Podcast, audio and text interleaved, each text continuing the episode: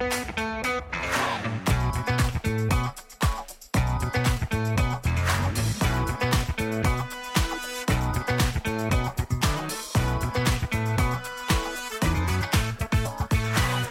הבאים לפודקאסט של דיבורי קהילה, Community Talks, הפודקאסט על אנשים וקהילה. בכל פרק נפגוש דמות מעוררת השראה, והפעם דמויות מעוררות השראה, שיספרו לנו על עצמם, ולא פחות חשוב, על עולם הקהילה. אני ענווה רצון, עובדת סוציאלית קהילתית, מומחית בפיתוח קהילתי וארגוני בסביבה המשתנה, ואיתי דניאל אופק, מנהל מיזם קהילות לומדות של קרן רש"י במשרד הפנים. והיום אנחנו מארחים את שני האורחים הראשונים שהיו לנו אה, בפודקאסט, ואנחנו ממש מתרגשים, ודניאל יציג אותם. דוקטור אלישבע סדן ודוקטור שי בן יוסף, כולם היו מוריי, מה שנקרא. ואנחנו, כן, אפשר להגיד, אנחנו בפרק מרגש ממש. אה, גם כי אנחנו מארחים שתי אנשים נכבדים, וגם כי אנחנו באיזשהו של סגירת מעגל. יושבים פה שתי אנשים שהתחילו איתנו את המסע הזה. אה, אפילו אני זוכר שעם אלישבע היה לנו היא הראשונה שהקלטנו את לא פרק אחד אלא שתיים, ואולי אפילו קצת יותר, כי זה היה בעצם אה, מהפרקים הראשונים שלנו, והיה לנו בעיות סאונד ועניינים וכאלה. כן. אז אה, זה אפילו לא הפודקאסט השני שלך, עם שי זה כבר עבד יותר טוב, אבל אה, הם עוד חוו אותנו בתחילת הדרך, ואנחנו באמת מתרגשים לארח אתכם, אז אני זכיתי להציג אתכם. ואני אתחיל מאלישבע, עובדת סוציאלית קהילתית, מאז 1974, עבדה בשדה, ייעצה, הדריכה, וגם לימדה וחקרה וניהלה אה, את הבית ספר לעבודה קהילתית, אה, לעבודה סוציאלית ורווחה חברתית באוניברסיטה. בבית הספר. בבית הספר. אה, באוניברסיטה העברית בירושלים. הדור החדש, אנחנו צריכים ללמוד אה, לקרוא. לגמרי. היום עדיין ממשיכה בייעוץ לארגונים על קהילה, התארגנויות, השתתפות ותהליכי שינוי חברתי. ואני אוסיף מילה שאני גדלתי על הספר של אלישבע, על עבודה קהילתית בישראל, ו... אני חושב ששם פעם ראשונה נשאבתי לתוך עולם הקהילה. אולי יש לי איזה סיפור על זה אחר כך שאני אספר לכם בהקשר הזה של... בכיף. Uh, זה סיפור מעניין. Uh, ודוקטור שי בן יוסף, זה דבר ראשון, הוא בראש ובראשונה הוא תלמיד של אלישבע. Mm-hmm. הוא סוציולוג, מתמחה בפיתוח קהילתי במציאות מורכבת, אוהב לחבר פרקטיקה עם תיאוריה, ולמרות כל השנים נהנה לעבוד עם פעילים קהילתיים בשטח. מקדיש המון מהזמן שלו לחיבור בין אנשים במצבי קונפליקט, ולפעמים זה גם מצליח. כן. אה, אז ברוכים הבאים, ו... ברוכים הנמצאים. כן. לגמרי. כל הכבוד לכם, דרך אגב. אה, עשיתם דרך ועשיתם מין מיזם שהוא אה, מגדלור לכל העבודה הקהילתית בארץ. כאילו, זה חתיכת כן. עסק הדבר הזה. כן, כן. עסק לא רווחי, אבל בהחלט... לא, זה משפיע. אנחנו מרוויחים ממנו המון. וזה יוצר חיבור, אתה אומר שינויים בעשור האחרון, זה אחד מהם. כן, גם אני רציתי להגיד, לברך, אה, ממש כן, לא לברך אתכם. לא תכננו את זה, לא תכננו את זה, אבל אה, תגידו. גם אם הייתם מתכננים, זה לא היה מצליח לכם כל כך. כי אחד מהדברים שכל כך מעניין, הוא מדי פעם להקשיב לפרק. מעשרות הפרקים שאתם אה, הקלטתם, וללמוד, ממש, אני ממש לומדת מה הולך. כששואלים מה קורה בתחום של עבודה קהילתית, כששומעים איזה רצף של אה, אירועים כאלה, של, של אנשים שאתם מביאים אותם, אתם מבינים מה קורה בעולם הזה של קהילה, שזה כבר לא עולם פעם. קטן, בדיוק, מדהים. זה עולם גדול מאוד, לטוב ולפחות טוב. מדהים. אני רוצה להגיד לכם בהקשר הזה שאחת הסיבות שאני וענווה התחלנו להקליט את ה... פרקים, זה לא היה למטרות רווח אפרופו. אמ, רווח אישי של ידע. רווח כן. אישי, זה כאילו, יש לנו המון. אם הייתי מספר לחבריי בספסל הלימודים, שאני ואלישבע סדן נשב יום אחד בגבעת שמואל, ואשכרה ניפגש, הם כנראה לא היו מאמנים, ואם הייתי מספר לחבריי בחברה למתנסים, ששי בן יוסף יהיה לצידי בפודקאסט ויחמיא לי, גם כנראה שהם לא היו מאמינים, אז uh, אני גם uh, זוכר, אלישבע, שאת... Uh, התחלת במרכז קהילתי דווקא את העבודה הקהילתית שלך או משהו כזה. לא. לא? אה, ממש לא. זה אני זוכר מהפרק שלנו, שהתנסית אולי בתל אביב או שזה? אני לא, אני התחלתי ברמת גן, ואני הגעתי לעבודה קהילתית ממש מהרחוב. וואו, אוקיי. ממש חיפשתי עבודה ונקלעתי לעבודה קהילתית במזל גדול. יפה. טוב, אתם מכניסים אותנו אה, לזה. זה, זה דומה. זאת אומרת, גם אני הגעתי לתחום הקהילתי, הייתי רכז נוער במתנ"ס, והגיע חיים ציפורי, ואמר אה, קהילה, והייתה לי מנהלת מתנ"ס שאמרה, הוא רציני וזה קהילה, ופתאום הבנתי שיש קהילה, וזה מקצוע. יש. מילה כזאת. מזה זה רק התחיל. זה המקצוע שלי. כן, לא, זה דיבר אליי, מה אני אעשה? זה דיבר אליי. אז אתם מכניסים אותנו לפרק שהוא בגדול לדבר על קהילה, כן? אמ, אבל אפ- אפרופו קצת שאתם מביאים את ה...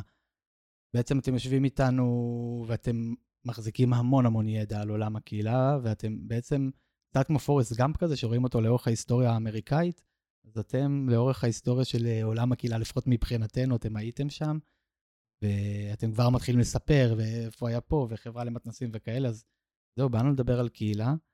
ונשמח כאילו לשמוע מכם. על השינוי, ב- רצינו על ה-10-20 שנה האחרונות, מהפרספקטיבה שלכם, איך אתם רואים את ה... את התחלת להגיד שזה היה צר, והיום זה רחב. ובואו נעשה שנייה בכל הדבר הזה סדר. אני הייתי רוצה ששי יתחיל, כי אני חושבת ששי יותר בקהילה ממני, אני עובדת קהילתית. שי אה, חוקר קהילה ומסתכל על קהילה במבט אחר, אני עוד, עוד ארחיב על זה. אל תדאגו, זהו, כן, אבל כן. הייתי רוצה שאתה תתחיל אה, בשינויים שאתה רואה. אני אגיד מנקודת ה... מנקודת המבט שלי, זה קודם כל שינוי בסביבת החיים שלנו. אוקיי? כל נושא האינטרנט הכניס סוג אחר של תקשורת בין אנשים. עכשיו, כיוון שקהילה זה לא מה שקורה לאנשים, אלא מה שקורה ביניהם. ופתאום כל הממד הזה הכניס ביניהם עוד מתווך לטוב ולרע. מדהים. שאפשר להם סוגים אחרים של תקשורת, סוגים אחרים של התארגנות, הרבה יותר כלילים, הרבה יותר מהירים. אז אני חושב שהפקטור המרכזי ביותר זה הסיפור הזה של התשתית הדיגיטלית ששינתה את עולמנו, גם בהקשר הקהילתי. אם אני יכול להוסיף על זה, אני לא אלך רגע לקורונה, אני אלך עוד אה, טרום קורונה. אמ, אני חושב שעצם ההבנה, זה כבר, אפשר ללכת אחורה שנות ה-60 ושנות ה-50 וככה לאמצע המאה הקודמת, אבל ההבנה הזאת חלחלה מעבר למרחב המקצועי, למרחב האנושי הכללי, שקהילה היא לא רק מרחב גיאוגרפי, לא רק מרחב חיים, ואז ההתפתחות של קהילות עניין שונות, בגלל שינוי דרכי התחבורה ודרכי התקשורת, עוד לפני הדיגיטל, אוקיי? אז אני חושב שזה גם גרם פתאום לאיזושהי הבנה שניתן לייצר סוג של קהילות וקהילתיות מסוג אחר, וגם ניתן להיות בכמה קהילות במקביל, אוקיי? אז מבחינה זאת פתאום זה שינה. כשהגיע כמובן הדיגיטל, הוא שינה על גבי זה, לתחושתי, אם אני מסכם בזה את הנאום, ארוך מדי, אמ, הסיפור של הקורונה הוא מאיץ של תהליכים שראינו לפני הקורונה, שבהם פתאום, א', אנשים מבינים יותר את הצורך שלהם בקהילה, והם קצת יותר מחפשים משמעות וקצת פחות העולם הממוסחר והכזה, אבל גם המערכות, הרשויות, הרשויות המקומיות, כולם האיצו את העיסוק שלהם בתחום הקהילתי אחרי הקורונה, ואני חושב שהדבר הזה, אנחנו נמצאים בפתח שלו, של השינוי הבא, שהוא ממש קורה עכשיו. גם אני הרגשתי שהתקופה אחרי אה, הקורונה הייתה איזשהו אה, שלב של לימוד מחדש של מה אנחנו יכולים להשיג כשאנחנו יחד. איך, איך היינו קודם ואיך מי שבאמת היה לו המזל והיה בקהילה מתפקדת, איזה טוב היה לו, איזה פחות בודד היה לו, איזה פחות מפחיד היה לו. לפחד יחד עם אנשים אחרים זה בכלל לא כמו לפחד לבד. זה דבר אחר לגמרי. וזאת הייתה לדעתי חלק מהחוויה, אבל אני רציתי לעשות זום אאוט. אני רציתי להתרחק קצת מהחוויה החזקה הזאת למקום אחר, אה, שמבחינתי הוא שאלה גדולה על קהילה בשנים האחרונות, מבחינתי, ממש אישית, כאיש מקצוע, וכמישהי שכל הזמן לומדת קהילה. מבחינתי, כשאני הגעתי למקצוע, וזה כנראה אה, טבוע בי, קהילה היא לא הדבר המדהים הזה שדניאל וענווה ישבתם שניכם ובפודקאסט הראשון שעשיתם במהדורה החדשה מה זה התלהבתם? הקשבתי לכם. הייתם, כל כך התלהבתם מקהילה. לא, היו לכם מספיק מילים טובות להגיד, נכון? אה, דניאל זכר להגיד שיש גם צד אפל לנושא הזה, יפה. שקהילה זה זה די אני מושג. אנטרל. גם את זכרת? אני זכרתי. דן- הפעם אה, זכ- בתפקידים. אה, בדרך כי כלל אני דניאל זוכר זכר- דברים רעים. אני זכר, אני חשבתי שזה דווקא דן, טוב, זיכרון... אה, זה גם אה, מההיכרות, אה, ענווה מכירה אותי, אז שאני אחשוב דברים טובים. דווקא- אה, אה, לא, זה היה- דווקא מי שהגיע מקהילה קיבוצית יודע כמה היא יכולה. לדרוס. בדיוק. ולא נשמעו דברים מהסוג הזה. זאת הייתה אה, מין התפעלות, המילה מדהים עב- עבדה שעות נוספות. אני רוצה להגיד לכם, אה, שחשבתי הרבה על מה יש לחדש כששי ואני נשב יחד איתכם היום, באמת חשבתי על זה הרבה. ואמרתי לעצמי, אוקיי, תתחילי באלף, בית. מבחינתי, קהילה זה נתון. אני עובדת קהילתית. קהילה היא לא משהו שאני מתלהבת ממנו כל כך. אני אה, נולדתי בעולם אה, שלא היה קהילתי בכלל, וגם לא הייתה חסרה קהילה לאף אחד בעולם שבו אני נולדתי. המחשבה שהמקום, הייעוד שאני מצאתי לעצמי בתוך המקצוע היה לדאוג לכך שהקהילה שאני אעבוד בה תתארגן, תתפקד בשביל האנשים שלא טוב להם. וזה רפלקס מותנה בתוך החשיבה שלי, לא רק המקצועית. אני חושבת קודם כל על האנשים שצריך לבנות להם יותר כוחות, יותר משאבים, שצריכים להשיג כאן משהו באמצעות העולם שבו הם חיים, העולם והם ביחסים. הם בונים את העולם, אבל העולם צריך, חייב להם את הבנייה הזאת. הדברים צריכים להשתלב אחד בשני, והרבה מאוד אנשים, במיוחד אנשים שקשה להם לחיות, שהם מעוטי משאבים, שנמצאים במקומות שקשה לחיות בהם, וזה רוב האנשים. בישראל, בטח בשנות ה-70, כשאני הגעתי למקצוע, זה היה עוד יותר בולט, אבל זה גם בולט היום. זה עולם שצריך לעזור בו לקהילה לתפקד ולקהילה להתארגן. כי האנשים האלה צריכים להיות חלק מהקהילה. האנשים שלא טוב להם, כשאתם דיברתם קודם, כש- כששי אמר כל כך נכון, שהדיגיטלי, העולם הדיגיטלי שינה את העולם של הקהילה. הרפלקס הראשון שלי, לא רק בגלל הגיל, 76 חברים, שלא תזלזלו לרגע, אה, לא רק בגלל הגיל, הרפלקס הראשון שלי הוא להגיד לכם, יש המון אנשים שלא שותפים לעולם הדיגיטלי הזה. אם אתם תדברו רק על קהילות דיגיטליות, אתם מאבדים אחוזים ניכרים מהאנשים שצריכים הכי הרבה עזרה ליהנות מקהילה. אני חושבת שמה שיפה, שמקשיבים לשניכם, אה, גם אפשר לראות מאיפה כל אחד מגיע. אתה ממש דיברת על המקום הארגוני, אה, רשויות המאוד מאורגן של קהילה, ואת ממש מדברת על החוויה האנושית אה, והצורך של פרטים אה, בתוך הקהילה. אני רוצה להצטרף לעניין של החוויה האנושית. זאת אומרת, דיברנו על מגפה, על קורונה, על מגפת הבדידות. ומגפת הבדידות היא לא סיפור של גיל. היא גם לא סיפור, היא יכול להיות בן אדם מוקף אה, לייקים בפייסבוק והוא עדיין מרגיש בדידות, אוקיי? זאת אומרת, הסיפור של הקהילה כחוסן, כחיסון בפני בדידות, הוא אחד האתגרים הכי גדולים שלנו במרחבים, מרחבי חיים. זה לא רק מרחבים עירוניים, דרך אגב, גם, גם האזורים הכפריים נראים היום אחרת. אז במובן הזה, אני לגמרי מצטרף אה, לאלישבע, זאת אומרת, ב... הרי מה זה קהילה? קהילה בעיניי זה אנשים שאכפת להם אחד מהשני, ושאכפת להם מעניין משותף, ושהם מוכנים גם לעשות משהו כדי לטפל בזה, אוקיי? זה הסיפור של קהילה בסוף, אחרי כל ההגדרות וכל הקילופים. אז האכפתיות הזאת, זה בדיוק הסיפור של שאלת הבדידות. והשאלה, מי עוד לא זיהיתי שחשוב מאוד שאני אהיה אכפת, שהוא יהיה, שאכפת לי ממנו ושהוא גם יהיה לו אכפת ממני. דוקטור אה, יונתן זקס נראה לי קורא לזה הפן המוסרי שלנו, אה, שבסוף אה, מחבר אותנו. שהמומד המוסר, המוסרי, שאולי תתחבר לנו קצת, ל... עוד מעט נעבור לדבר על היום, זה מה שמשנה חשיבה של אה, מדינות, של רשויות, אה, של חברות עסקיות, אה, שמוסיף את הערך המוסף של אנשים, שזאת האכפתיות שאתה מדבר עליה. אני, אני אגיד על זה משהו. מחקר למשל, דיברנו קודם רעידת אדמה. בקובה ביפן עושים בדיקה איך אנשים התאוששו מהסיפור של רעידת אדמה, ומסתבר, הפלא ופלא, שהחבר'ה שקרובים לנמל התאוששו יותר מהר. למה? כי הם היו מאורגנים דרך היקוזה. העובדה שהם היו מאורגנים, יכול להיות שהיא פגעה בהרבה מאוד אנשים אחרים, גם בסיטואציה הזאת וגם בחיי היומיום.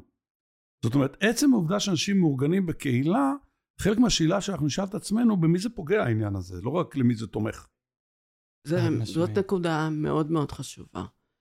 כי קהילה זה לא אה, רק לי, להיות קהילה. קהילה זה גם התכנים, זה מה מניע את כל העסק הזה, מה הערכים של הקהילה הזאת, וגם מה הבעיות שההתארגנות הקהילתית אה, רוצה לפתור, ובשביל מי. כי אלה חלק מהשאלות שכשאנשי מקצוע נכנסים כדי לעזור לקהילה להתארגן, הם נתקלים בהם, זה הדבר הראשון שאנחנו עושות כשאנחנו מגיעות. אנחנו ממפות את, ה... את המצב. מה המצב? ומי ו... סובל ממנו? ו... והון חברתי, כמו כל הון, הוא יכול לשמש לעשיית טוב, ויכול לשמש לעשיית רע. ממש. נכון. כן, אנחנו דיברנו שם על הקומוניזם, בגלל זה אלישבע צדקה דווקא. אה, אתה אמרת את הקומוניזם? כן, שכאילו בסופו של דבר אה, סיפרתי שם את הסיפור אה, של... אה, מרינה. מרינה מקסימליאן בלומין, על הפסנתר שחיכתה שבע שנים ב... ב... כי הם לא היו מקורבים לשלטון. אז דיברתי על הסיפור של ההון החברתי, אפרופו קשרים, נטוורקינג, ולפעמים אה, שזה יכול להפוך למקומות אה, פחות טובים, אפילו ההון החברתי. האמת היא שאני אה, וענווה עובדים סוציאליים. שנינו מגיעים מהרקע של עבודה סוציאלית קהילתית, ואנחנו לא עוסקים בזה. צריך רגע, שנייה רגע גם להגיד, וגם לשאול את השאלה, אה, למה אנחנו לא עוסקים, ואולי גם באיזשהו במה, מקום... במה? במה? מה זה זה? אנחנו לא עוסקים בעבודה סוציאלית קהילתית, האמת שענווה יותר, נכון? זו שאלה גם באיזה גישות היא משתמשת ומה היא לוקחת, אבל uh, אני מרגיש שעולם הקהילה, ואת uh, בטח uh, יכולה לספר על זה ואת מחזיקה בזה לא מעט, הוא הרבה מאוד שנים היה uh, סביב באמת uh, עולמות uh, עבודה סוציאלית uh, קהילתית, עולמות הרווחה, באמת uh, דיברו את, את מה שאת מדברת. חושב שנכנסו עוד גישות ועוד uh, מקומות. מצד אחד, צריך לזכור לרגע לא לשכוח את הייעוד של עבודה קהילתית, אפרופו בהקשר הזה, ואת האוכלוסיות המוחלשות, uh, שזה נורא נורא חשוב כל הזמן uh, להבין את זה. מצד שני, אני כן חושב שהיו תמורות מאוד חיוביות בהקשר הזה, uh, ואני אומר את זה על עצמי, בסדר? אני, היה, אני, היה לי קשה מאוד לעבוד uh, עם אוכלוסיות מוחלשות. לא תמיד, לא תמיד הצלחתי אפילו כמי שאפרופו מגיע מ... אה, חזקה. אתה מדבר על עוני עכשיו. כשאתה אומר לא, מוחלשות, אתה מדבר... עושה איזה הכללה אז... שלי היא מאוד קשה. כי לאנשים יש תמיד נכס, נכסים ומשאבים. כן, אם ברור. אם אין להם כסף, יש להם ברור, אבל שכל. אני מדבר אפילו על המשאבים שלי כ... כעובד. אתה מדבר על עוני. אתה מדבר על, על, על שכונות מצוקה. לא, לא בהכרח. זה מה שהיה לך בעיר... קשה. זקנים היו קשים לך, אנשים זקנים הם... אני חושב, ש... אני חושב שלעבוד אוקיי, אפרופו אה, חירום ולהתמודד עם סיטואציות מסוימות ותכנים מסוימים, לא כל אחד מסוגל להתמודד עם זה, נכון. ולא... מאוד אה, לא פשוט להיות עובד סוציאלי, לא צריך לספר את זה לאנשים, זה לא רק עניין של שכר. אה, ואני חושב שלי זה היה קשה להיות במקומות האלה, היה לי קשה להיות אה, הרבה פעמים, אה, באמת לעבוד רק עם אה, אוכלוסיות מסוימות בחוויה שלי, ואני חושב שהיום, אפרופו בהקשר הזה של עולם הקהילה, הוא, הוא הרבה יותר מגוון ומאפשר לעבוד עם עוד אוכלוסיות, והרבה מאוד אה, אה, גישות ותיאוריות וארגונים רואים את הדבר הזה כאיזשהו אה, אה, כלי או אה, משהו ש, שהוא בעצם חלק אה, אה, במה שהם עושים. אני חושב שזה טוב. אני צריכה לקלקל פה משהו עכשיו. לא את הבחירות של אה, עובדים אה, סוציאליים קהילתיים. התחום רחב מאין כמוהו. בכלל, עבודה סוציאלית הולכת על, על כל העולם. אין מישהו שלא צריך uh, עבודה סוציאלית, חד. מאיזשהו סוג. אז, ובטח עבודה קהילתית שישר מתרגמת את עצמה לייעוץ ארגוני, לניהול של אה, ארגונים חברתיים, לאלף ואחד דברים. זאת אומרת, איפה שלא תהיה אתה תעשה טוב בעולם. זה לא איזשהו דבר שצריך לעשות, מה שאמרתי קודם, הלב שלי הולך לכיוון של אלה שחסרה להם קהילה מתפקדת. תמיד, תמיד, וזה לא בהכרח מוח... כי הם מוחלשים. כי הרגע שבו אה, זקנה שתפקדה עד היום להפליא, שברה עצם ברגל, זה הרגע שבו היא הפכה להיות אוכלוסייה מוחלשת. זה, צריך להבין את זה. ההידרדרויות לפעמים של אוכלוסיות שלמות ממצב תפקוד למצב של חוסר תפקוד, אנחנו ראינו את זה בקורונה. אנחנו ראינו את זה על אוכלוסיות שלמות, איך אתה יכול פשוט לשתק אה, אנשים במשהו. אנחנו כולנו, כולנו, בת... לפני שאנחנו קמים בבוקר, כמו שאמר מרטין לותר קינג פעם, אף אחד מאיתנו הוא לא... אין לו את הכל. תמיד אנחנו צריכים, לפני שאנחנו קמים בבוקר, אנחנו, צריך, אנחנו כבר תלויים בעשרות אנשים. אנחנו צריכים מים זורמים, אנחנו צריכים חשמל, לא לכולנו יש את שני הדברים. אנחנו צריכים קורת גג, אנחנו צריכים... את, את כל הדברים, כל, כל מה שמתפקד. כי אני הלכתי לכיוון אחר ופתאום נשארתי פה, נשאבתי לאיזשהו מקום. הלכתי לכיוון של כל האנשים שעוסקים בקהילה היום. מבחינתי, זאת מילת, אה, זה אופנתי. קהילה נכנסה לאופנה, מסיבות טובות. אני שמחה שהיא נכנסה לאופנה, אני שנאתי את זה ששנים הייתי כל כך לא אופנתית. בתור עובדת אנשים אומרים, מה קהילה, מה, מה עושים, מה זה קהילה, אולי תגדירי לי את ההבדל בין קבוצה לקהילה, אחת מהעמיתות שלי באוניברסיטה רצתה לדעת. עד היום ימשיכו לשאול אותך את זה, לא, מה ההבדל, לא, מה, מה עושים, אז פחות, פחות, כולם איכשהו מתארגנים, אבל בינינו, כל הארגונים רוצים שהעובדים שלהם יהיו נאמנים להם ויאהבו אותם ויתמסרו לעבודה ופעם קראו לזה משפחה, בית, עכשיו קוראים לזה קהילה ומשתמשים בכל מיני עניינים של קהילה והגדרות של קהילה כדי לתת לאנשים הרגשה מאוד טובה ומחבקת במקום העבודה שלהם. אבל בואו אה, נגיד את האמת, אלה מקומות עבודה, ואני הייתי יותר מרוצה אם כל העובדים האלה היו מאורגנים בארגוני עובדים, ואיגוד העובדים שלהם היה הקהילה שלהם, ולא מקום העבודה שלהם היה הקהילה הבלעדית שלהם. אז uh, ההערה שלי על ה...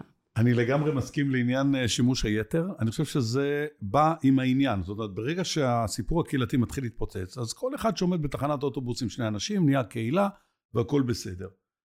כי כנראה אוהבים את המילה ולאט לאט העסק יתברר יותר טוב. אבל אני רוצה לחזור למה שענווה אמרה קודם.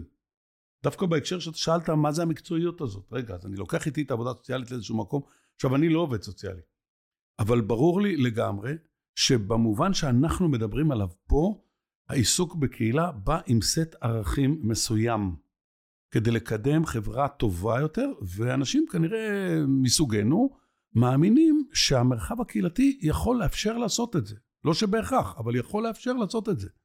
אז במובן הזה אני חושב שאם השאלה מה צריך לעשות, אני חושב שכן צריך לעסוק הרבה בשאלה של מהו סט הערכים שאנשים שלוקחים על עצמם לעבוד עם קהילות באים איתו, מה הם היו רוצים לטפח גם כמובן בתוך הקהילה עצמה. ובעיניי העובדה שיש לזה ביקוש זה מצוין, אבל זה צריך לבוא לא כאיזשהו מין אה, כלי עבודה שיכול לשרת כל מטרה, אלא ככלי עבודה אולי. שיש להם אחרי. מאחוריהם איזשהו עולם ערכים מסוים שאיתו הם הולכים. אפשר לדבר גם על זה, מהו אותו עולם, אבל... כן. אז uh, אנחנו רוצים uh, לקחת ככה את כל מה שאמרתם, שזה אולי באמת ההתפתחות או של העולם הקהילה בשנים האחרונות. דיברנו, לקחתם אותנו ככה בזמן עד הקורונה, ואנחנו מגיעים לעכשיו. ואולי זה נושא קצת נפיץ מדי, אולי זה קצת רגיש, אבל אנחנו רוצים קצת לנסות ולנתח את התהליכים הקהילתיים שקרו למה ש... למצב שיש לנו כרגע בארץ. אה, והאם זה קשור לקהילה, לא קשור לקהילה, זה מעניין. קשור, אה, שאלה טובה, אבל את יודעת שאת אה, יכולת אה, גם, הייתי אומרת מה שעכשיו אני אומרת גם בלי שאת. תשאלי, כי זה ההמשך של הדברים ששי אמר. אין עבודה סוציאלית, ובטח שאין עבודה סוציאלית קהילתית בלי דמוקרטיה. דמוקרטיה היא הערך המרכזי, התשתיתי של היכולת של אנשים לעשות את שני הדברים הכי חשובים בלהיות אזרחים במדינה דמוקרטית, שיהיה להם קול ושתהיה להם בחירה ושהם יהיו בטוחים בזה שתמיד תמיד יש להם למי לפנות ומי ש... ותמיד יכולים להתארגן כדי לתקן ושהשלטון הוא לא כפו עליהם. החברה היא לא אידיאלית. המשטר הוא אף פעם לא זה, דיברת קודם דניאל על קומוניזם, זה בדיוק העניין. כל, כל החברות האידיאליות, כל החברות שחושבות שהן יכולות, שהן יותר טובות מדמוקרטיה, שהן מוצאות את הפגמים של דמוקרטיה. מה שקורה בהן בסופו של דבר זה שהן מאבדות את היכולת לתת לאנשים לבחור. להיות, להיות, להיות, להיות אנשים במלוא הערכים הכי אנושיים שלהם. אני רוצה להיות טיפה ביקורתי בעניין הזה. זאת אומרת, גם אפילו כלפי עצמנו וככה. אבל קודם כל אני לגמרי מסכים. זאת אומרת, מנגנונים של כוח משכפלים את עצמם, ומי שחושב שמנגנוני הכוח נשארים רק באזור הכנסת, הממשלה וכן הלאה, ככל שהכוח הזה מתגבר, הוא יוצר לעצמו שכפולים כלפי השטח, ובסוף אנשים מפחדים להרים את הראש בכל מקום שהם נמצאים, ראינו את זה, אוקיי? אני שם את זה רגע אחד הצידה, והולך לאזורים היותר קשים לנו. דווקא אותם תיבות תהודה, שיוצר לנו המרחב הדיגיטלי, שהוא נותן לנו תחושה שאנחנו יודעים את האמת, אנחנו צודקים, כי עובדה שכולם חברים שלנו ועושים לנו לייק, ואנחנו מקבלים את תהודה מכל הכיוונים, ואז אנחנו בונים איזה שהם אה, מרחבים מדומיינים של קהילות, שהן לפעמים קהילות עניין כזה או עניין אחר, שאנחנו בטוחים, מה זאת אומרת, זה, זה ברור שכולם ככה. ולכן אני חושב שהערכים, ואני שוב מתחבר פה לאלישבע, מעבר לסיפור של זכות הבחירה, זכות ההתארגנות, הזכות להשפיע, להיות שוויון. מי שאני שונה ממי שהוא או מי שהיא, שכל זה, אין ספק, זה תשתית. ושוויון בפני אבל, החוק. אבל אני חושב שהאתגר הגדול שלנו בתקופה שבו כולם חיים בתוך תיבות תהודה, אפילו בתוך אותה משפחה, כל אחד בתוך התעודה, התעודה שלו, זה לשבור את התיבות תעודה האלה. זאת אומרת, לייצר שיח, לייצר מפגש אותנטי, לייצר הקשבה, אה, לייצר יכולת לזהות אזורי הסכמה, אזורי שוני, לא יודע מה, אבל שההתארגנות הזאת לא תהיה רק על בסיס מה שאנחנו רואים במרחב הדיגיטלי. זה בעיניי קריטי, כי המרחב הזה גם הורס אותנו. אבל זה אחד מהחסרונות הגדולים של קהילה כקהילה. הקהילות... אם היא הומוגנית. הומוגניות. נכון. זה לא אם הן הומוגניות. הקהילה מתחילה בחבר'ה. נכון. הקהילה מתחילה בקבוצה של חברים, שהולכת ומתרחבת עד שהאינטימיות הופכת להיות פחות חשובה, ולעומת זאת, מה נשאר? האינטרסים המשותפים שלנו, החיים המשותפים שלנו, הדברים שאנחנו עושים אותו דבר, זה מקום מסוכן. זה עוד מקום שכשמחנכים לדמוקרטיה, קהילה זה המקום. זאת ההזדמנות. קהילה מאורגנת, אחד מהדברים שאני ראיתי כחובה לעצמי, היה כש, כעובדת קהילתית בשדה, ללמד אנשים דמוקרטיה. זאת אומרת, ללמד אנשים שזה לא בכוח, זה בלדבר, בהסכמות. זה בלשכנע, זה לא בזה שאנחנו רק אנחנו, זה בזה שבסך הכל העולם יהיה פתוח תמיד, תמיד יגיעו אנשים שאתה לא מסכים איתם לסביבה שלך. מה תעשה? למה אי אפשר לדבר? אה, אני, אני אגיד ככה, שוב, במציאות, בחיים האמיתיים, אחד, הגישות ההשתתפותיות. שאלתם מה השתנה? הגישות ההשתתפותיות של מה שנקרא לפעמים uh, large group intervention ודברים כאלה, הן מאפשרות את הדברים האלה בעוצמות מטורפות. ומאפשרות לאנשים לקחת כוח ולהניע וכן הלאה. אז מבחינה זאת יש לנו כלים מאוד טובים ביד שאני חושב שהם יכולים לעשות עבודה נהדרת. אבל גם זה לא יעשה עבודה אם כל אלה שיושבים בחדר אה, נראים אותו דבר. ולכן השאלה תמיד, בפורומים שאני מגיע, בקבוצות שמארגנות, שמתכננות, זה תמיד מי לא כאן. מי לא כאן? מי מהאנשים שאנחנו לא הולכים מגיע? להשפיע עליהם, לא נמצא פה בחבר'ה של המשפיעים. מי, לא יודע איפה, אוקיי, וזה חמשת המי שיצא לי ללמוד מאלישבע, אז אה, זה ללכת עם זה. תשתפי אותנו בחמשת המי. חכי, צריך להיזכר. צריך להיזכר. אוקיי, בואו נתחיל. גוגל, Who גוגל. decides, כן, אני כבר הייתי בגוגל, who כן? achieves, who receives benefits, and who evaluates. בדיוק. אם. התשובה לשאלות האלה זה מישהו אחר ולא אתה, אז צריך לעשות איזשהו שינוי פה, כדי לצרף אותך למקום. מי אנחנו? האם אנחנו אלה שמקבלים פה את ההחלטות? זה הוויכוח הגדול למשל בתחום של שיתוף ציבור, שאני עוסקת בו עכשיו יותר ממה שעסקתי בו פעם, כי אנחנו, כי המדינה לפחות בגלגול הקודם שלה, לא הנוכחי, אימצה שיתוף ציבור בכל המוסדות שלה. עיריית תל אביב עושה שיתוף ציבור בכל השירותים שלה. אה, דברים טובים קורים, אתה יודע על זה הרבה, דניאל, כי אתה גם עובד בקרן רש"י, אז אתה רואה שם דברים נוספים בתחום הזה. צריך להסביר לאנשים כל פעם מחדש ששיתוף אנשים זה שיתוף אנשים בקבלת החלטות. עד כדי, זאת אומרת, אה, לא, לא, אנחנו שיתפנו אותם, אנחנו אמרנו להם מה אנחנו הולכים לעשות. תודה רבה, באמת. ידענו, ידענו. עידן. כן. תודה רבה, באמת. כן, כן, כן. כן. אז זה, זה, אבל אני אומר, לשמחתי, רואים שינוי. ישבתי לפני שבוע עם מנכ"ל של רשות מקומית, לא נגיד עירייה, לא נגיד איזה מה ומי, אבל הוא אומר, פתאום הבנו שאנחנו לא עיר שגרים בה, אנחנו עיר שחיים בה. והבנו כדי שאנשים יחיו וירגישו שהם חיים בעיר הזאת, אנחנו צריכים את הקהילה ואת הקהילתיות, והוא הולך להחדיר את זה בכל המערכת שלו. זאת אומרת, כולל הבכירים, הסמנכ"לים וכן הלאה. זאת אומרת, זה לא נהיה איזה נישה של החבר'ה האלה שמתפרעים שם בפינה בשכונה.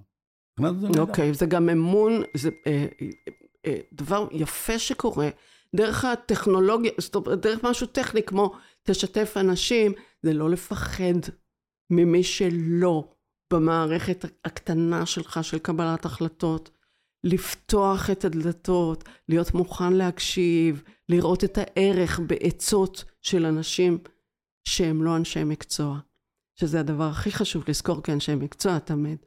שלאנשים יש ידע, והם חיים את הידע הזה, וכשהם חיים את הידע הזה, כדאי מאוד להקשיב למה יש להם להגיד על מה קורה בסביבה.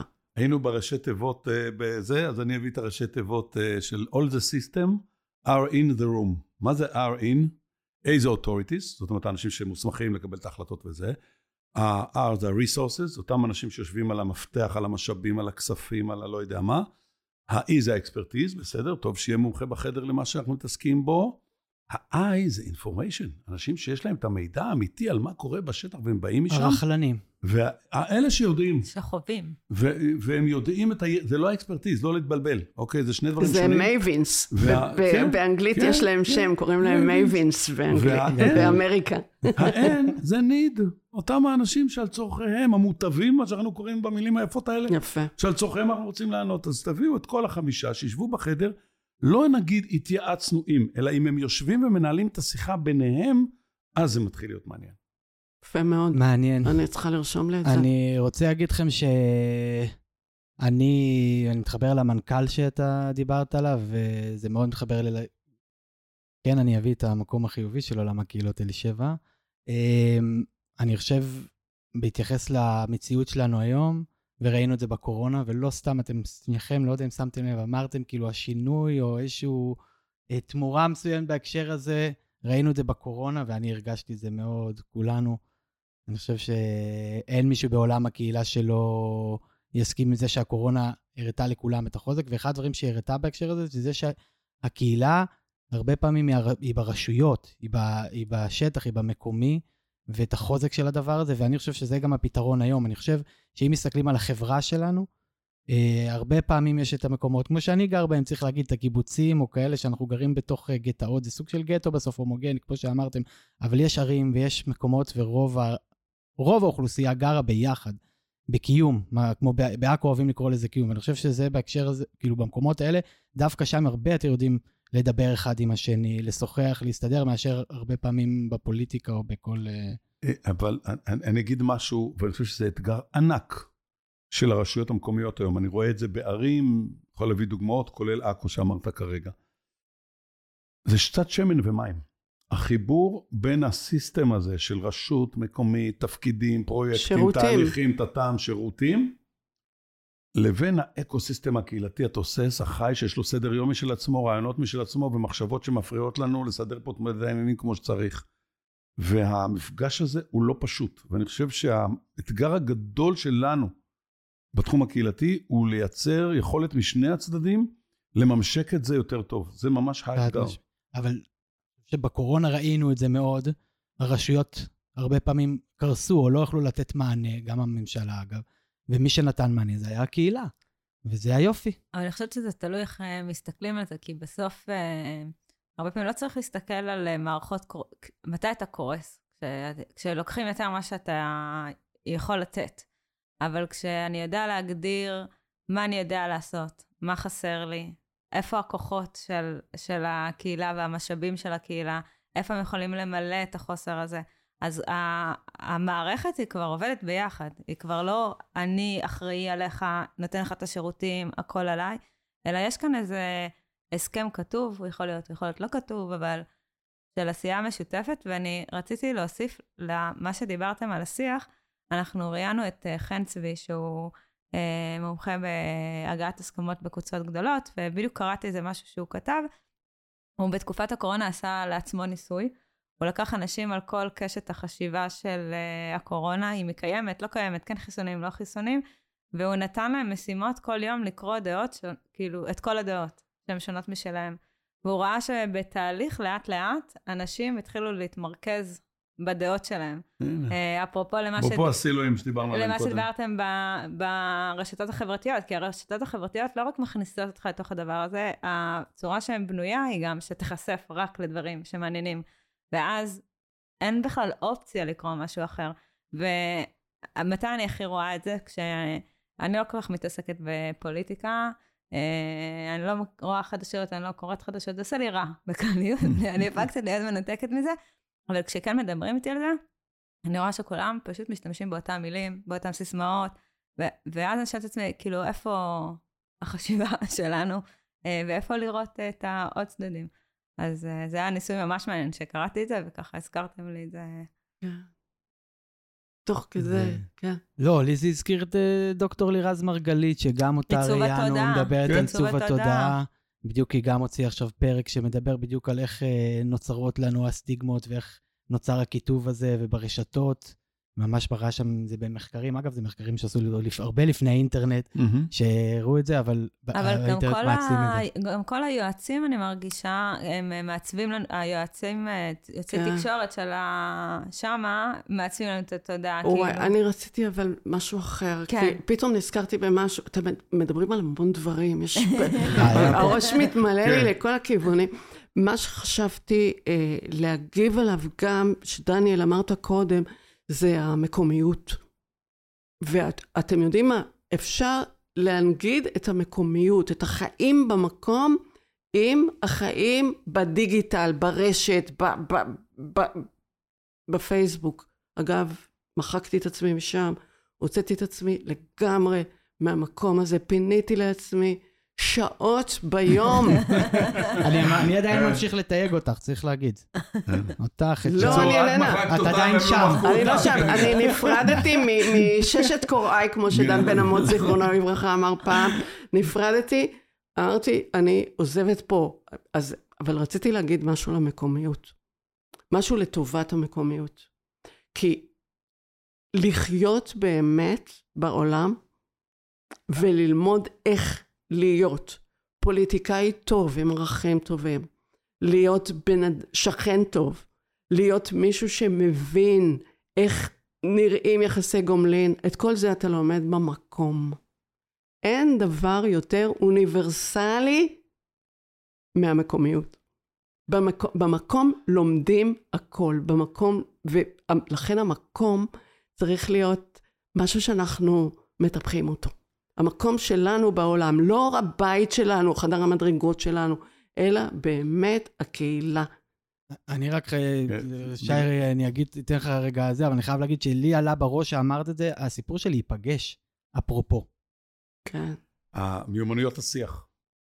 ואנחנו רואים את זה, אפרופו חינוך, ילדים, נוער וכן הלאה. אז ככל שאנשים יותר ילידים במרחב הדיגיטלי, ככה מיומנויות השיח שלהם במפגש פנים אל פנים, בתחושה שלי, ולא רק לא, שלי, לא, יש מחקרים. כן, כן, אה, לכן אני אומר. וגם אה, תעודות אה, של כן, כן. המוח שמראים. אה, נמוכות יותר. ולכן אנחנו עושים פה שירות ענק. ככל שאנחנו מוצאים את הזדמנויות המפגש האמיתיות, הפנים אל פנים, והם תמיד כנראה, בוודאי בהקשר של ילדים, יותר בהקשר של מקום. אז פה אני לגמרי מצטרף, אז יש פה גם ערך חברתי וחינוכי קריטי. על יד זה יש הזדמנות מדהימה. ככל שנוצר מצב, שוב, בעקבות הקורונה, שפתאום אנשים עובדים יותר מהבית, או מאיזה בית קפה מקומי, ויכולים לנהל משם פגישות וכן הלאה, אז יש לנו יותר הזדמנויות חיכוך ומפגש במרחב המקומי, אלא מה? זה לא יקרה לבד. זה דורש אוריינות. זה דורש שאותו בעל בית קפה יעזור לאנשים בשולחנות השונים להיפגש אחד עם השני. זה דורש עבודה או קהילתית. אותו בניין, ממש. ללמד את. כולם איך להיות עובדים קהילתיים. מה שאני עושה זה- בשנים או האחרונות כל הזמן. שזה הדבר השני שלמד, כן. נכון. אני, אני בא מאיזושהי פגישה על איזושהי אפליקציה, לא משנה כרגע, שעובדת עם ועדי בתים וכל מיני דברים האלה. כמו ההיסטוריה של העבודה הקהילתית. כן. אמרתי להם, אתם משחזרים את ההיסטוריה. כן. אמרתי להם, המשימה שלכם זה לגרום לאנשים שיבינו איזה משאב יש סביבם, ואיך להתחבר בין הבתים, בין הדירות, בין הזה. אה, אבל האנשים נמצאים שם, זה פוטנציאל ענק. וגם להבין איזה נהדרים הם.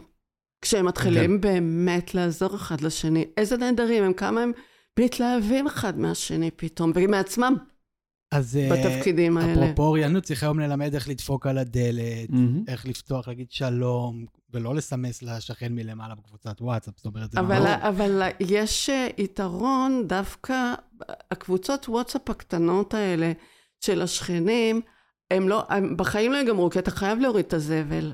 לגמרי. אתה לא, זה לא יכול להיות שאתה לא תצא מהבית. כן. מבין? אז במקרים האלה, זאת אומרת, הכ- הכלים הדיגיטליים הם נהדרים כשהם עוזרים לנו לחיות. הם רעים מאוד שהם סוגרים אותנו שאנחנו בבית. מנהלים אותם ולא הם מנהלים אותנו. בדיוק, בדיוק. אז אה, תראו, אנחנו כנראה הולכים אה, להזמין אתכם עכשיו לא כל 80 או 90 פרקים, אלא אחת לעשר פרקים, כי אנחנו נורא נהנים, ובסוף הפודקאסט, זה, סליחה מאזינים, הוא בעיקר בשביל. שאני וענווה נהנה. בטח, בשביל זה באנו. תהנו. לגמרי. באנו לפגוש אתכם זה גם הכי הדור סוף החדש סוף. של מה יוצא לי מזה, וזה, אנחנו פה ממש, כן. יש פה מלא ייצוגים, וגם. כמה שנים לא ראיתי את שי, זה לא. איזשהו דבר. ו- שהוא- וגם, ואפרופו אנחנו ירדנו. מהמפגש בזום למפגש פנים אל פנים. כן, נכון. שאני- אחרת לגמרי פה. אני מעולם לא פגשתי את אלישבע פנים בפנים ואת שי, וזה גם אירוני משהו, ואני אגיד בכלל שכל השיחה פה היום בעצם היא מייצגת קצת את המורכבות הזאת של עולם הקהילה, את הטוב שיש בו, ואת היותר פחות טוב במקומות מסוימים, את המקומות האלה אה, שבעצם נכנס לנו עולמות של דיגיטל, שמצד אחד אה, מאוד אה, מפחידים, או יכולים להביא קיטוב ואפילו- והרס. וכאלה. מצד שני, לחבר בין האנשים. אפילו לחבר לייצר בין- אה, כל הדרה שינוי חברתית. טכנולוגי לוקח הרבה זמן לתרבות להתרגל אליו, ובדרך הוא עושה הרבה נזקים. נכון. אבל ולכן נכון. אנחנו צריכים להיות מאוד ערניים לשאלה של ההשלכות, כולל השלכות של אה, ביוש וכל מה שאנחנו מכירים, לא נאריך בזה. אז אה, חלק מהמרחב הפעולה של עובדים קהילתיים היום זה המרחב הדיגיטלי, ואנחנו כולנו מכירים עבודה בזה. כן, הרבה ואוריינות, ואוריינות כן. דיגיטלית, הרבה, הרבה להשקיע בלצרף את האנשים שלו שם. לא- אה. לא נעים לי להגיד, דבר ראשון שכבר צריך ללמוד את ה-AI, המרחב הדיגיטלי. לא, מישהו לא יודע בטוח. פה לא את לא. תגידי AI, סליחה. לא. לא, לא, ולא שי, בטוח, כי אני אה, קראתי כבר כמה דברים. אנשים מנסים את זה והם לא כל כך מתלהבים. זה כאילו... זה מה שאמרו זה על הפייסבוק התחלה. בדיוק, על הדיגיטל, על האינטרנט אמרו, מה, זה לא אמיתי, אבל לאט לאט פתאום אה, עברנו לחיות שם. אני רוצה רגע באמת להתייחס לזה, כי אתה כאילו, שי, אתה מדבר על עולם הדיגיטל והטכנולוגיות. אני רגע שנייה מדבר על זה שעולם הקהילה הוא בעצם עובר שינוי.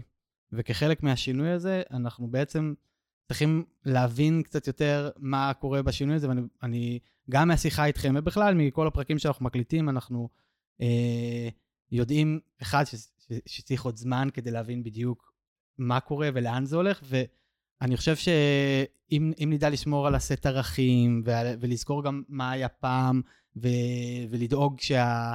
שהדברים הבסיסיים, העקרונות הבסיסיים יישמרו, עם איזשהו אה, מקום ל- לקבל את החדשנות ואת השינוי, אז אני חושב שזה יהיה לא, מעולה. לא אכנס בשעה הזאת לעניין הזה, אבל כשאנחנו קוראים סיפורי מיתולוגיה וסיפורי תנ"ך וסיפורי היסטוריה, אנחנו רואים אנשים בדיוק כמונו, אוקיי? זאת אומרת, בתוך כל המעברים האלה עדיין אותם אנשים כמהים לאותו עניין, נמצאים בתוך אותו אה, מרחב רגשי וקוגניטיבי וכן הלאה. נכון, הכלים משתנים, ואנחנו צריכים לזכור את זה, אנחנו עובדים בסוף עם אנשים. כן. זה הסיפור. וגם, מסר זה טוב. נכון, זה היה יפה, ויפה גם להגיד שקהילה זה המושג, זה התחלת הציוויליזציה, זה הדבר הכי טבעי שקיים ב, באנושיות. אני חושבת אנחנו ש... בני אדם, מהרגע שאנחנו אנשים אה, שמדברים אחד עם השני, אנחנו... יותר מזה, אני חושבת כאילו- שדוקטור יורם יובל אה, אמר את זה אצלנו, שאנחנו נולדים ישר אה, בגלל הקשר, כאילו, מה- מהמקום של הקשר של אם ותינוק זה ישר זה. אה, אתה רוצה להגיד משפט ככה לסיכום, לצאת, לתת, לתת לנו צידה לדרך? קודם כל זה מרתק, אנחנו גם מדברים על מפגשים וגם נפגשים בעצמנו, אז כבר זה דבר נהדר עם אנשים באמת מדהימים. אה, ואני חושב שהפוטנציאל הוא ענק, אה, ואני חושב שאם דיברתם על ההקשרים הפוליטיים בעולם כולו, אוקיי, זה לא סיפור ישראלי, זה לא סיפור ישראלי. בעולם כולו, אני חושב שהאנשים שמחזיקים את הדגל הקהילתי, מחזיקים באיזשהו מקום את האזור של התקווה אה, לאנושיות, לכבוד הדדי, לכל מיני להשפעה, כל מה שאמרנו קודם. אז מבחינה הזאת, זה המשפט המסכם מבחינתי, להחזיק את הדגל הזה. כן. רציתי אה, להגיד שאנשים ש...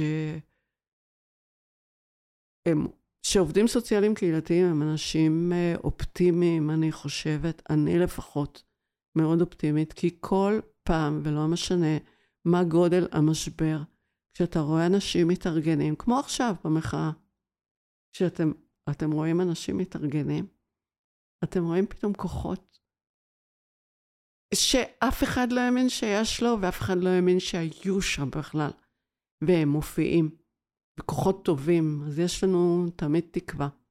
וגם. האנרגיה שיוצאים משם ב- בדרך כלל. כן, אני הייתי ביום בבוקר בצומת הכפר הירוק, ואני כל כך שמחה על הדגלים האלה ועל הדמוקרטיה הציונית הזאת שחזרה. אני כל כך שמחה עם זה, זה כל כך טוב לי שאנחנו לא אלה שנגד, אנחנו אלה שבעד. אנחנו ברחוב כי אנחנו אלה שבעד, וזה מתאים, בעב- בעבודה קהילתית זה מתאים, אפרופו ההתלבטויות של אנשים אם לעזור במחאה או לא לעזור במחאה. אנ- אנחנו צריכים להיות אלה שבעד, בעד התקווה, בעד הדמוקרטיה. מעניין. אני רוצה להגיד לך וגם לשי, שבעצם, אפרופו תקווה, אני חושב שלא קל לעבוד עם אנשים, אפרופו, לא קל להיות בעולמות הקהילה, אין מה לעשות, בטח במציאות היום, אה, ואני חושב שיש אנשים כמוך וכמו שי שמחזיקים את הלמה, ולכן נורא נורא חשוב המפגש איתכם, ובהקשר של המאזינים שלנו, שהם ישמעו אתכם, כי אני חושב שהתפקיד שלכם גם, כמי שמחזיק את ה...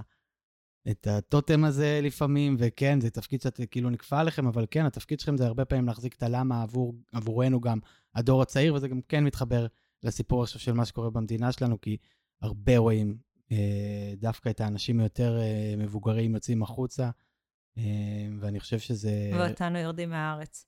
ואותנו לא, קצת זה- במקום לא, כל אחד, אה, כל אחד אה, הולך לאן שטוב לו ואיפה שהוא צריך להיות, בלי פחד. אבל אני אומר, להחזיק את ה... בקיצור, אה, אני חושב שהפרק הזה הוא גם מחזיק את התקווה, ואני מקווה שזה יעזור לעובדים קהילתיים, לאנשי קהילה, אני חייבת לאנשי להגיד, ארגונים וקהילה דניאל, וכדומה. שאתה השתנית במהלך הקלטת הפודקאסט. הפודקאסט כולו או היום רק הפרק? אני לא יודעת, אני צריכה לחשוב על זה, כי עוד פעם אתה מסיים בחיובי ותקווה, ואני כן. רגילה שאתה אה, פסימי. קצת. לא, אנחנו חייבים להיות אופטימיים, חסרי תקנה.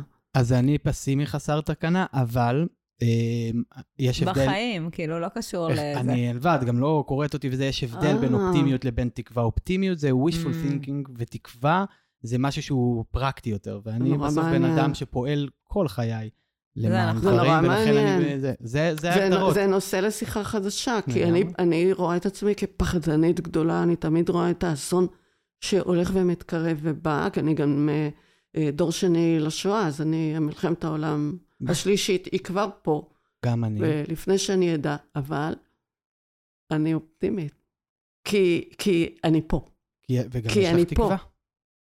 בדיוק, כי אנחנו פה, וכל זמן שאנחנו פה, ייאוש זה לא תוכנית עבודה, תסלחו לי על הבנאליות. יפה. יצאנו פה עם זה מסר. המשפט סיום, זה המשפט הנה, סיום. ייאוש זה לא משפט בנאלי, איך אמרת את זה? ייאוש כן. זה לא תוכנית עבודה. ייאוש זה לא תוכנית עבודה. אמ, אז תודה אה, לאלישבע ותודה לשי שהתארחתם פה והיה לנו אה, כיף. אנחנו מזמינים את המאזינים שלנו, כהרגלנו בקודש, לשלוח לנו אמ, הצעות לפרקים, אה, לתקשר איתנו, לדבר איתנו, להחזיק איתנו ביחד את התקווה הזאתי. אמ, ובאמת, יש לנו טלגרם, אפרופו טכנולוגיות ודיגיטל. צריך להגיד תודה שהזמנתם אותנו? ברור. לא אמרנו. אפשר? לא, לא צריך. לא, לא, תודה אתם רבה. תודה פתחתם. שבאתם, לא תודה. שבאתם, זה יותר... אה, אה, זהו, יש, כאילו, אפרופו טכנולוגיות, אנחנו כבר ממש כזה במיליארד כלים דיגיטליים, ו... אבל אנחנו גם נפגשים לפעמים, אז תבואו לפגוש אותנו, אני אפרסם לך את זה, אבל יש לנו טלגרם והוואטסאפ שלנו, ובאמת אה, אנחנו. בערוץ היוטיוב וכדומה, ואנחנו גם צריכים שתדרגו אותנו, כי יש קטע בלייקים עם ספוטיפיי, ותעשו חמש כוכבים וכל הדברים האלה. גם אה, חמישה כוכבים זה בסדר. גם חמישה כוכבים, לא חמש. אה, וזהו, להגיד תודה רבה, ונתראה בפרק הבא. בסדר.